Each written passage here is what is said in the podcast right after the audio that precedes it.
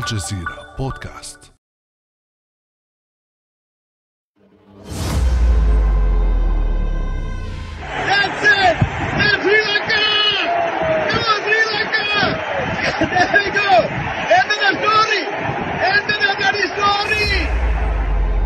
هؤلاء المتظاهرون أرادوا خلق ربيع عربي. هذا ما صرح به مكتب الرئيس السريلانكي الهارب غوتابايا راجاباكسا في مطلع أبريل الماضي. لم تمضي أربعة أشهر حتى فر الرئيس وحدث ذلك الربيع العربي.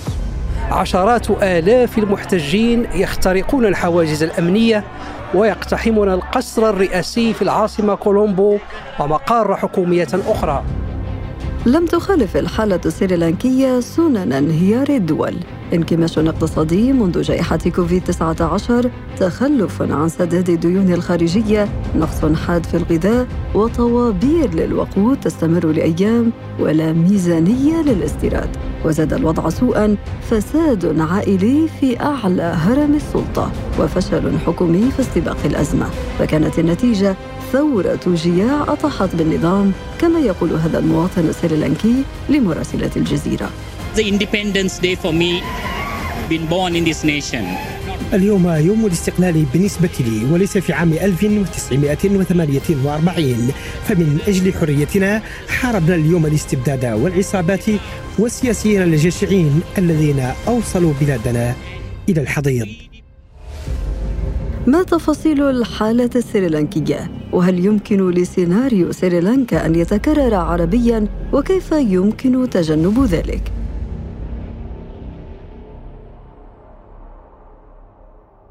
بعد أمس من الجزيرة بودكاست أنا أمال العريسي.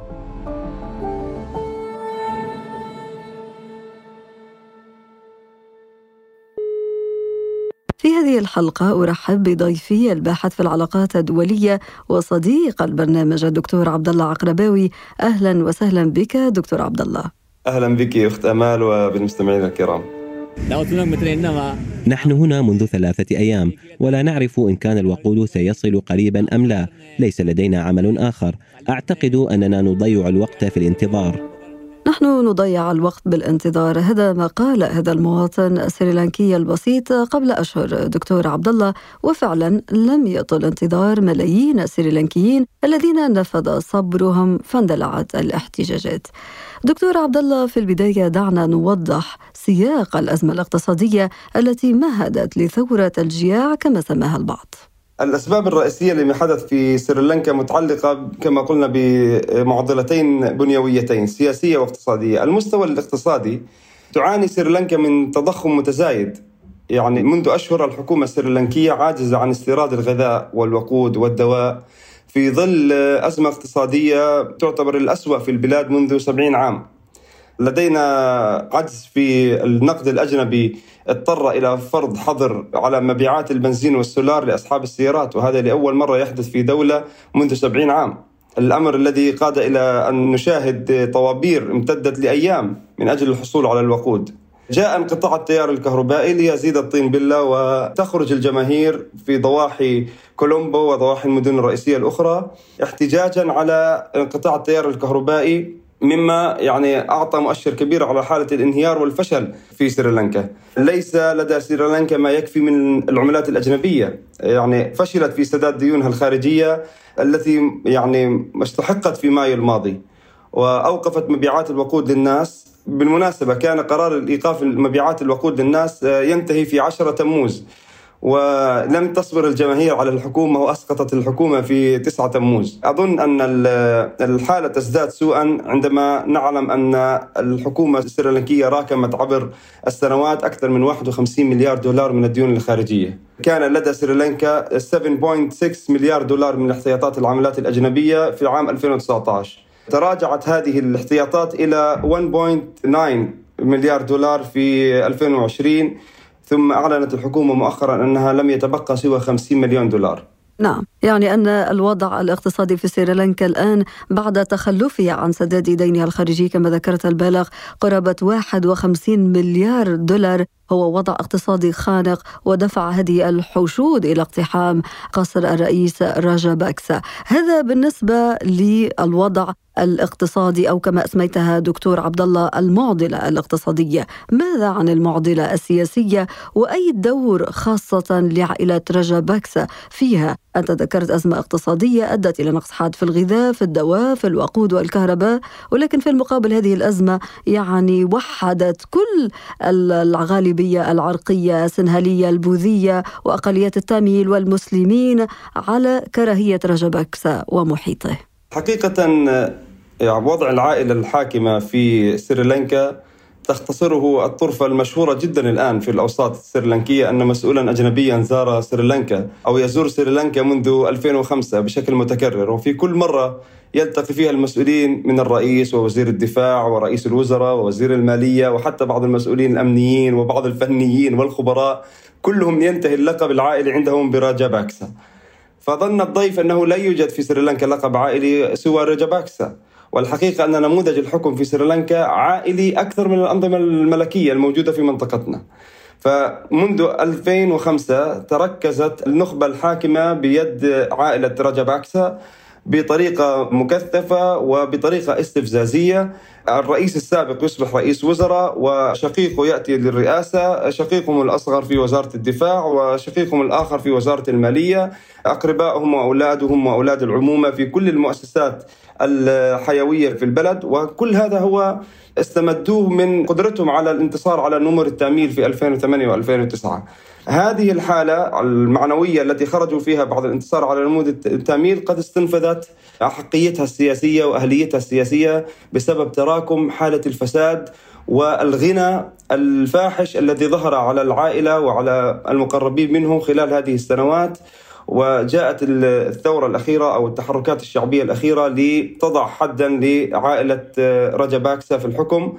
ولكن هذه المؤشرات ما زالت أولية حول مستقبل العائلة. إذا هذا بالنسبة للعوامل الداخلية الاقتصادية منها والسياسية، ماذا عن العوامل الخارجية دكتور عبد الله خاصة وأن هناك من المتابعين للشأن السريلانكي يربطون هذه الأزمة في هذا البلد بالتنافس الهندي الصيني عليها. بلا شك كما قلنا أن هذا النموذج ما حدث في سريلانكا هو نموذج يعني يستحق الاهتمام حتى على المستوى الدولي لأنه لأول مرة نرى انعكاس مديونية أو أن تكون للصين ديون على دول ضعيفة مثل سريلانكا ودول أخرى.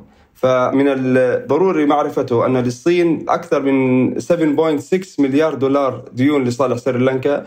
كانت ستكون حاسمة في حال عملت الصين على جدولة هذه الديون إعفاء سريلانكا منها. فهذا المظهر هو المظهر يستحق الاهتمام أن ما كان يقول الغربيون عن حول أن ديون الصين للدول النامية سيظهر تأثيرها السياسي والنفوذ الصيني فيها مع بداية الأزمات الاقتصادية والمالية، هذا النموذج هو نموذج بلا شك شديد الوضوح. الآن بلا شك أن التنافس الصيني الهندي على جزيرة سريلانكا حاد ويأخذ أبعاد استراتيجية كبرى خاصة مع تدخل الولايات المتحدة الأمريكية في المحيط الهندي والهادئ لتشكيل تحالف يشمل الهند ويشمل اليابان وأستراليا لمحاصرة الصين. فتصبح هذه الدول البينية بين الدول الكبرى في المنطقة تحظى بأهمية عالية جدا فالأزمة التي ظهرت في سريلانكا وسقوط الحكومة يعكس مدى هذا التنافس ومدى رغبة الدول بتعزيز مزيد من النفوذ لها في داخل هذه الدول. وبلا شك أن السلوك الصيني كان واضحا في الضغط على الحكومة فيما يخص الديون وظهر ذلك جليا في رفض الصين لجدولة ديونها مع سريلانكا لأكثر من مرة. هذا بالنسبة لكل العوامل التي أدت إلى الأزمة السريلانكية ونحن اليوم نتحدث دكتور عبد الله تم انتخاب رئيس جديد لسريلانكا وهو نفس رئيس الوزراء الحالي وبالتالي هذا السيناريو سيناريو سقوط الدولة في سريلانكا يشكل مشهد مخيف بالنسبة لبقية الدول التي من الوارد ربما أن تشهد المصير ذاته وفي مقدمتها الدول العربية برأيك هل هذا وارد دكتور عبد الله؟ بلا شك أن المؤشرات الاقتصادية والسياسية وحتى مؤشرات الحوكمة الإدارية في بعض الدول العربية تشبه إلى حد كبير الأوضاع في سريلانكا وقد تتشابه الأسباب أيضا والتأثيرات أزمتي كورونا وتداعيات الحرب الروسية الأوكرانية وأيضا التنافس الدولي يعني أن مجمل العوامل قد تكون متشابهة لكن يبقى السؤال الأهم هل النموذج السريلانكي أو شيء قريب منه محتمل في هذه الدول؟ باعتقادي بالإضافة لهذا التشابه هناك عامل لا يمكن إغفاله عند الحديث عن ثورات شعبية أو ثورات جياع في منطقتنا العربية. وهو تجربة خاضتها المنطقة في العشرية الأخيرة وتجربة يعني ألقت بظلالها وهي تجربة مليئة بالآلام والصراعات وفشل التحركات وحتى انتكاس الثورات الشعوب. كل هذا أثر على الوعي الجمعي للجماهير وحتى على النخب السياسية وحتى على الحكومات. هذا لا يعني بالضرورة أن ثورة الجياع أو ثورة المقهورين في العالم العربي خاصة في بعض النماذج التي تقترب من حالة الفشل الاقتصادي والإداري وحتى الاستبداد السياسي حالة لن تتكرر ولن تعود في المنطقة إلا أن ذلك يتطلب تحولات ثقافية واجتماعية عميقة وربما تعاقب أجيال داخل النخب والقيادات السياسية والشعبية. هذه الأجيال يجب أن تكون متحررة من حالة كي الوعي الذي أنتجته العشرية الأخيرة في المنطقة. هذا العامل بلا شك أنه عامل أعمق بكثير من الحالة الاقتصادية والسياسية كون لأن هذا العامل هو ظلال العشرية الأخيرة بكل وضوح. تمس حالة الوعي تمس المعنويات وبلا شك أن غزارة الدماء في المنطقة خلال العشر سنوات الماضية ستلقي بظلالها بشكل كبير. ولكن النموذج السريلانكي من حيث زاوية فشل الدولة وعدم قدرتها على تأمين الغذاء والدواء والوقود وحتى تركز السلطة بيد أعداد محدودة من النخبة السياسية. بلا شك أن هذا النموذج متكرر بطبيعة الحال. كنت أود القول في بداية الحلقة أنه إذا إحنا بدنا ندرس انعكاس الأزمة السريلانكية على العالم العربي علينا أن نتأكد قبل ذلك أن السيناريو السريلانكي قبل إذا كان سيتكرر في منطقتنا العربية نتأكد أن النخبة الحاكمة في سريلانكا لم تأخذ نموذجنا العربي في الحكم أصلا وتطبقه فالتشابه كثير يعني.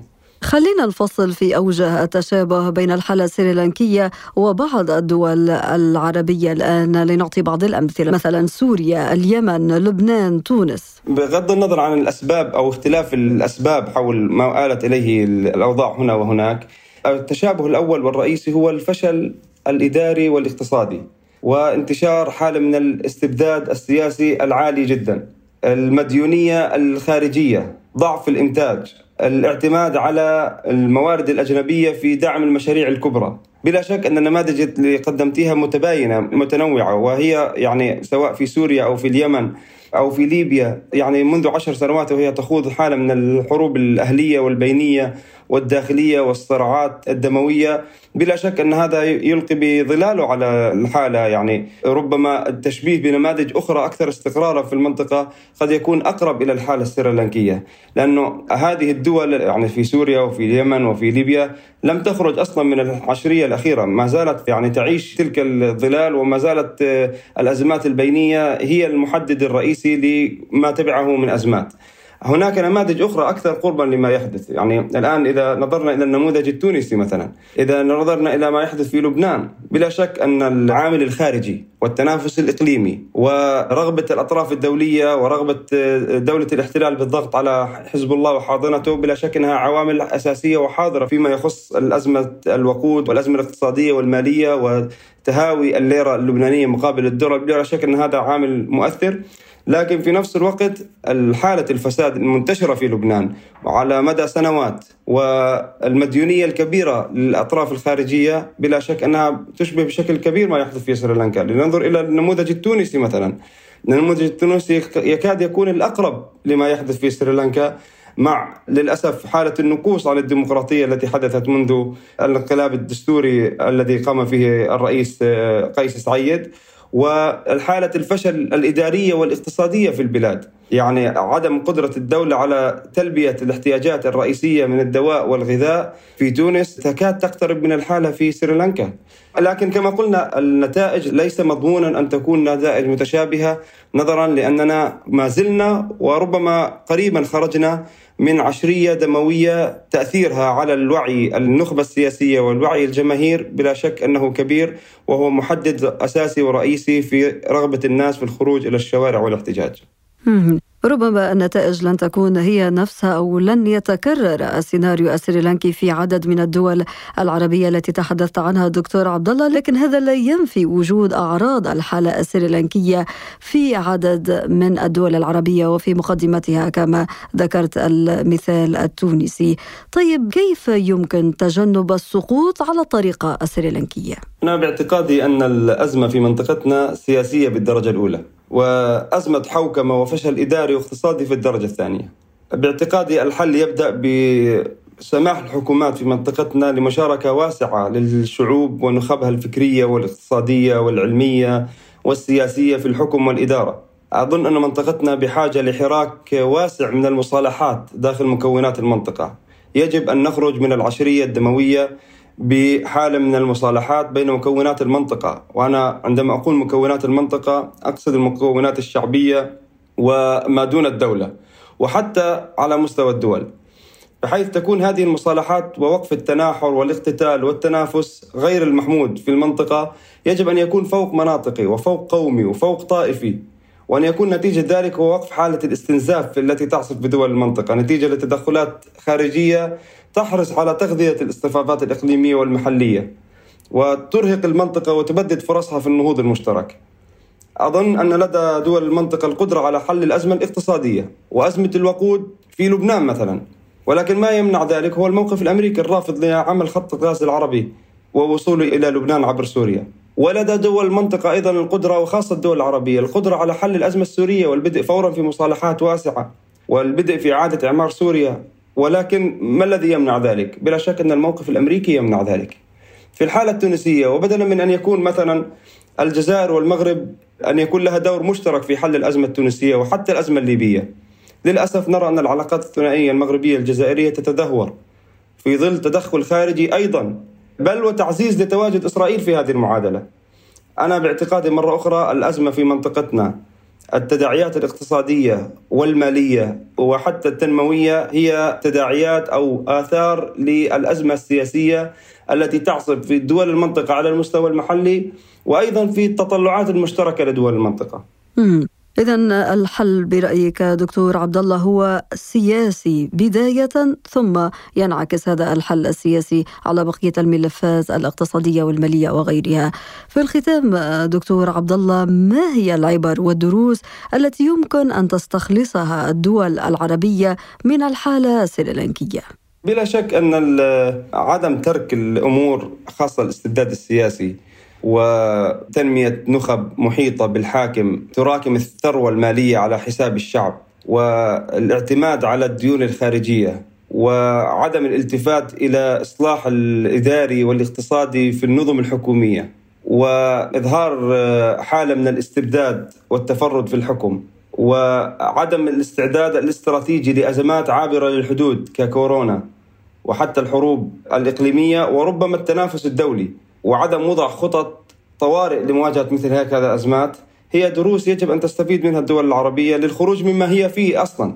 يعني لو وضعنا جدول للمقارنة بين الأوضاع في سريلانكا وبعض الأوضاع في الدول العربية لا يختلف الوضع كثيرا. لكن ربما يكون هذا النموذج الذي حصل في سريلانكا يعني ناقوس خطر لبعض الحكومات العربية وحتى للنخب السياسية والفكرية والاقتصادية للالتفات إلى هذا النموذج خاصة أن النتائج حتى نتائج النموذج السريلانكي ليست مضمونة أن تؤدي إلى حالة انفراج فيما يخص الوضع الاقتصادي في البلد وحتى في الوضع السياسي. وانتخاب رئيس الوزراء السابق اليوم وعودته إلى السلطة هذه أحد المؤشرات. يعني قد يكون وضع الجماهير في سريلانكا الآن في حيرة أكبر مما كانوا فيه لأنه لا يوجد خيارات بسبب حالة الفشل العميقة. يعني الدولة عندما تعلن دولة أنه لا يوجد من احتياطي الأجنبي إلا 50 مليون دولار معناته أن الدولة انتهت تماما يعني. ولا يمكن أن تقوم بأي أعمال لها علاقة برعاية الناس ورعاية مصالحهم. نأمل أن الحكومات العربية في المنطقة تلتفت إلى هذا النموذج قبل أن نصل إلى نماذج حتى الثورات الشعبية والثورات أو حتى ربيع عربي آخر لا يسعفنا في الخروج مما نحن فيه. الدكتور عبد الله عقرباوي الباحث في العلاقات الدولية شكرا جزيلا لك على كل هذه التوضيحات المهمة. شكرا لك شكرا. كان هذا بعد أمس.